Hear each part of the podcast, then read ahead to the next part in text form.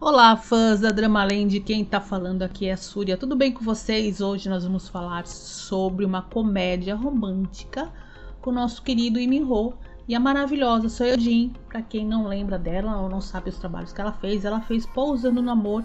Eu acredito que todo mundo, pelo menos a maioria, a grande maioria das pessoas começaram a assistir Pousando no Amor, então todo mundo já vai saber quem é essa maravilhosa e incrível atriz da Dramaland. Mas Antes de falar sobre gosto pessoal, eu vou falar por que eu demorei tanto para assistir esse, essa comédia romântica. Eu tava com vontade de assistir alguma coisa de fantasia, daí eu olhava uma coisa, primeiro eu assisti o Rei Eterno, daí eu acabei por indos e vindos, eu acabei indo para a Lenda do Mar Azul, que também tem o nosso querido Imiho, e eu tava querendo ver só o coelhinho dele. Daí eu fui para outras outras vibes, fui para parte de, de aventura, e, enfim, acabei indo para outros trabalhos deles e isso daí eu deixava sempre pra lá. Falei, ah, comédia 2010, será que é legal? Será que é só comédia? Será que vai valer a pena? A gente tem dessas também. Na hora que a gente vai escolher o título. Pensa que não, só gente como a gente. Não dá para assistir tudo de uma vez, a gente vai escolhendo mais ou menos o gênero que a gente quer.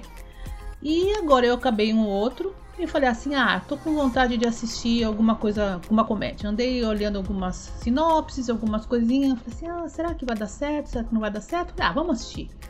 Foi uma das melhores escolhas que eu fiz, assim, ainda desse ano. E eu adoro quando eu cometo esses erros e depois eu, eu falo assim: eu estava errado, devia ter visto antes. Como eu fiz com os Indomáveis, né? Que eu também estava jogando pra frente e depois eu falei: nossa, devia ter visto isso antes. E realmente, essa comédia romântica é incrível. Não vou dizer que é uma coisa datada, porque é de 2010, parece que foi outro universo. Inclusive, eu dei muita risada, porque a gente vê o celular em 10 anos como progrediu, né? Era aquele celularzinho que a gente ainda punha o chaveirinho e só via mensaginha de texto, não via foto, não via nada da pessoa, só via o íconezinho lá do Android.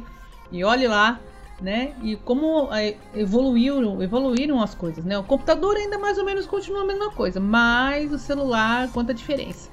Mas vamos falar sobre a história. Bom, o nosso personagem do Imiho, é claro, o Jinho, maravilhoso, né? Ele tá com o rosto redondinho ainda. Olha ele tão fofo, gente. Por que ele fez isso? Mas ele continua lindo. Eu acho muito estranho, agora vamos falar da parte técnica aquele corte de cabelo dele todo repicado, meio errado, meio certo, né? Aquele corte de cabelo que eu acordei e não nem olhei no espelho. Mas Imiho, qualquer coisa ficar lindo nesse cara, né? Acho que acho que só não vire careca, mas eu acho que qualquer corte de cabelo nele cai bem. E a história, claro, é fofíssima, né, da Kein, e ela é uma menina que eu não sei a idade que a personagem tem, mas por exemplo, visto pela idade do Miho, na época, ele tinha uns 23, 24 anos, 25, sei lá, mais ou menos isso. E então eu acredito que a personagem dela deve ter mais ou menos isso. E a, daí, partindo desse princípio, vamos seguir a história, né? É, como se eles fossem uma dupla nessa faixa de idade. Nem, nenhuma ali tinha 15 anos, ou 14, ou alguma coisa assim. E ela, uma moça que nunca tinha tido um namorado de verdade, um relacionamento mais íntimo, né, com um homem, ela não se sentia muito à vontade em ter alguém, um homem do seu lado. A única pessoa que era o noivo que praticamente não encostava nela, que aliás achei muito engraçado isso, que ele mesmo reclamou que ela nunca tinha um relacionamento de mulher com ele. É, ela mal beijava o cara, mal sabia o que era beijar. Nessa parte, eu não vou falar que vou achar que isso foi um exagero, porque Gente, uma menina. Agora eu posso falar em áudio, né? Uma menina de primeira viagem não vai saber fazer essas coisas. E ela foi criada praticamente sozinha. Não tinha mãe e o pai ausente. Acho que o pai devia, sei lá, se ela foi criada pela vizinha. Eu, realmente eu não me lembro exatamente. Parece que aquela amiga dela que ajudou, mas a, parece que a diferença de idade delas não é muito grande e o rosto não dava pra gente ter uma, uma ideia, uma referência de idade, mais ou menos. Mas tecnicamente eu acho que ela cresceu sozinha.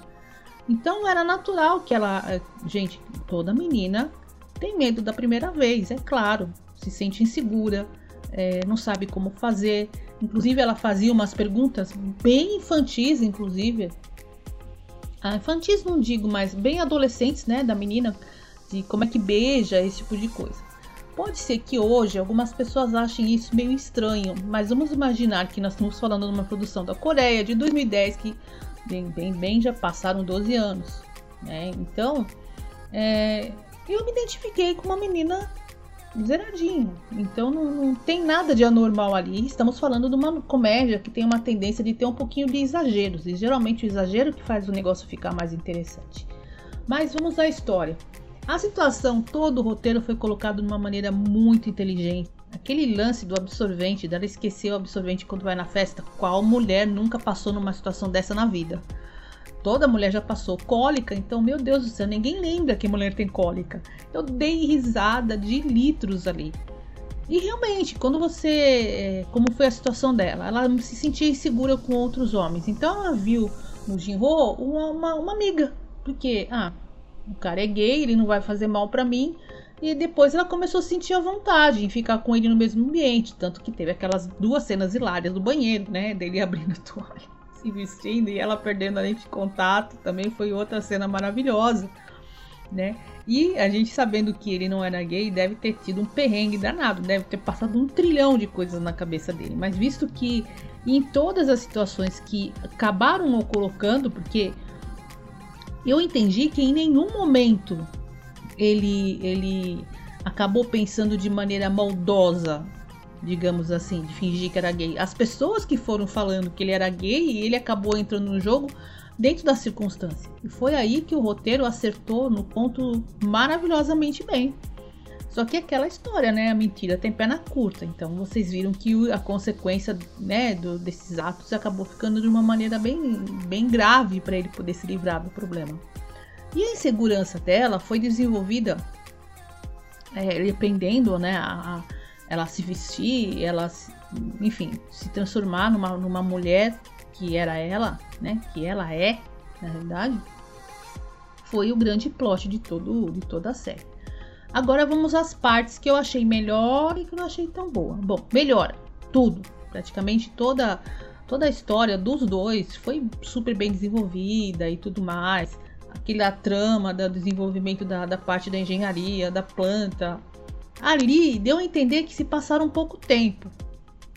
Talvez os três meses, que era o tempo que o pai dela ia voltar lá para a convenção, para fazer o julgamento da planta. Então foi um tempo muito curto que eles se apaixonaram. Bom, vamos agora à parte positiva também que eu amei demais.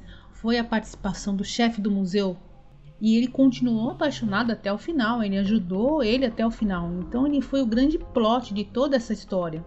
Maravilhosa. Agora, que mais? Ah, o segredo. O segredo da que eles tinham que descobrir da engenharia.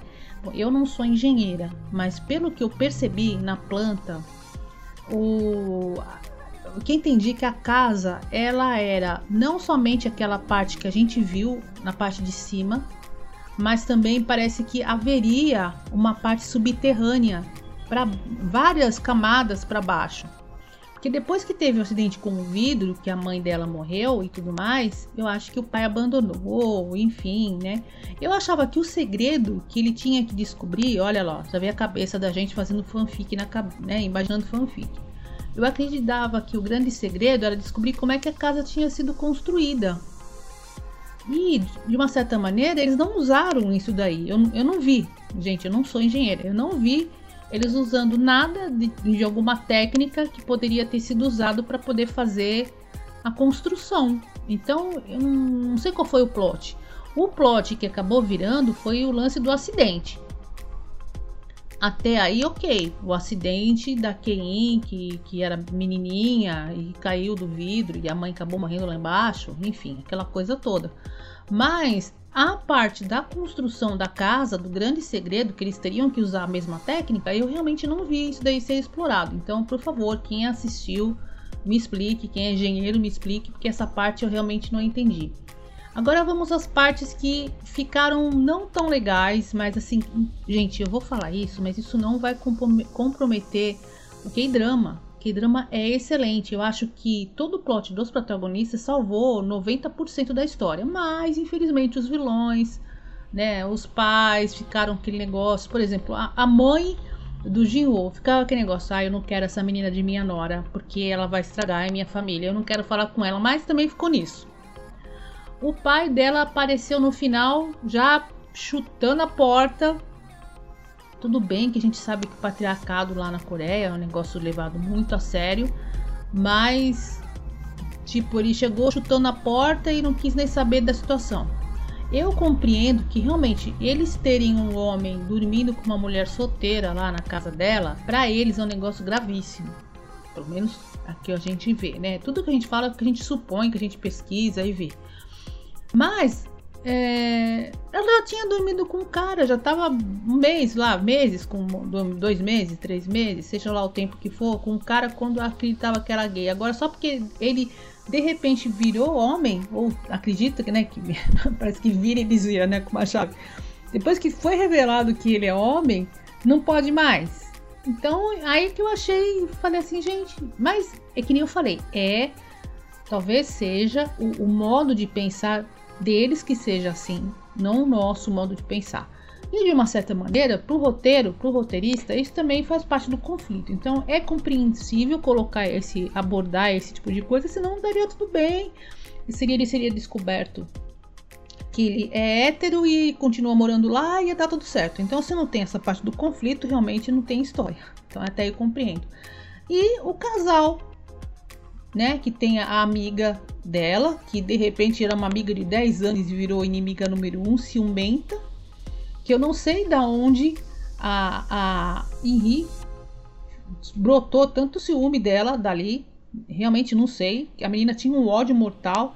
E não sei por que tinha. Porque a menina tinha sorte, porque, sei lá, porque tecnicamente a nossa queridíssima Kein, ela era uma menina que não tinha graça.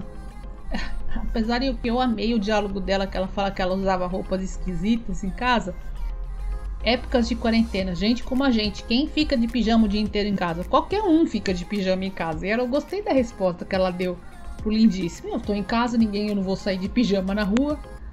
Então é, é isso aí. Mas a Henri, ela tinha um ódio, não foi do casamento, porque depois ela deu um dane-se pro, pro ex-noivo e partiu para cima de conquistar o lindíssimo lá, apesar que entre o noivo dela e Mio eu ficaria com Mio, mas sair de lavado, né? Certamente. Mas enfim, os dois vilõezinhos, né? E todos os vilões que estavam é, mexendo com a trama paralela, eu achei que ficou um pouquinho mais superficial. Eu acho que o conflito top foi realmente a grande revelação dele falar que, ela, que ele era hétero, e, enfim, foi o grande, a grande surpresa. Mas de resto, ah, o desenvolvimento disso. Mas de resto, acho que ficou um pouquinho, é, um pouquinho é, não tão explorado, para falar exatamente, né? Não tão explorado. Então, o que salvou foi o chefe lá do museu, que a, a história dele é incrível, os protagonistas e, os, e, e só. Mas a gente é ruim, a gente não vai assistir por conta disso? Não, assista. É incrível. Tudo isso, tudo isso supera o resto que mais que eu tenho que sinalizar? Eu acredito que só isso, o negócio da planta e tudo mais, tá? Então, é recomendadíssimo. Ah, uma coisa que eu não posso esquecer. É uma produção de 2010. Então, a gente tem que levar em conta que as câmeras que eram usadas naquela época, e que eu tenho uma trilha sonora especial aqui, não sei se pegou da ambulância, é, as produções na época eram gravadas com câmera mais ou menos normal. As câmeras digitais de hoje em dia já não já tem mais recursos. Então vocês estão eu senti que graficamente era um pouquinho diferente das produções atuais de 2017, 2016 para cá. Então eu senti que tinha um pouco de um pouco menos de contraste e menos cores. Então pode ser que vocês tenham algum tipo de estranhamento no começo, mas tem que considerar que é uma produção de 2010, gente. Então vamos, né? Vamos, vamos deixar de lado. E por último, não menos importante, gente do céu, a Soyojin. Quando eu vi essa menina comendo compulsivamente, automaticamente me lembrei da personagem dela de Pousando no Amor. Alguém fez um link de alguma referência aí que ela tinha a mesma coisa? Ela ficava irritada e ela comia, ficava nervosa ela comia compulsivamente. Que inclusive eu me lembro de uma cena do Pousando, quando o lindo, lindo lá de Ubin falou assim pra ela: Poxa, você não era considerado uma dama lá quando você estava na Coreia do Sul, que você quase não comia, e aqui você come compulsivamente? E ela fala assim: Não, é porque na época que eu tava comendo bastante, eu não sabia se eu ia comer de novo, então por isso que eu tava garantindo para conservar as minhas energias. Mas ela comia do mesmo jeito, então essa atriz realmente não sei, eu não preciso ver mais outros trabalhos dela, mas ela é incrível. E, e não sei se ela comendo, o pessoal gosta de fazer cenas dela fazendo esse tipo de cena, mas ficou super divertido, super divertido. Todas as cenas, né, com, que ambos foram sensacionais. Então essa foi a minha recomendação da semana e eu quero que vocês se divirtam tanto quanto eu assistindo. Gosto pessoal, personal taste. Se vocês querem ver um trabalho incrível de Imyo, todo mundo fala assim: ah, ele não gosto dele e tal, ele não é um cara que não tem talento, porque sempre tem um hater, né? Sempre todo rei tem um hater. Então, é, se vocês acham que, esse, que ele não tinha talento, ou que o pessoal explora muito porque ele é só um cara bonito, esse tipo de coisa, então realmente, essa produção que tem 12 anos, que tecnicamente ele estaria no começo de carreira, o trabalho que os dois fizeram foi incrível, então aí tá para provar que realmente se ele recebeu a coroa de melhor da Ásia hoje é porque foi merecido. Ele já era merecido, já era merecido desse crédito em aí em 2010, imagina agora, né? E vamos acompanhando. Então espero que vocês curtam bastante e até semana que vem.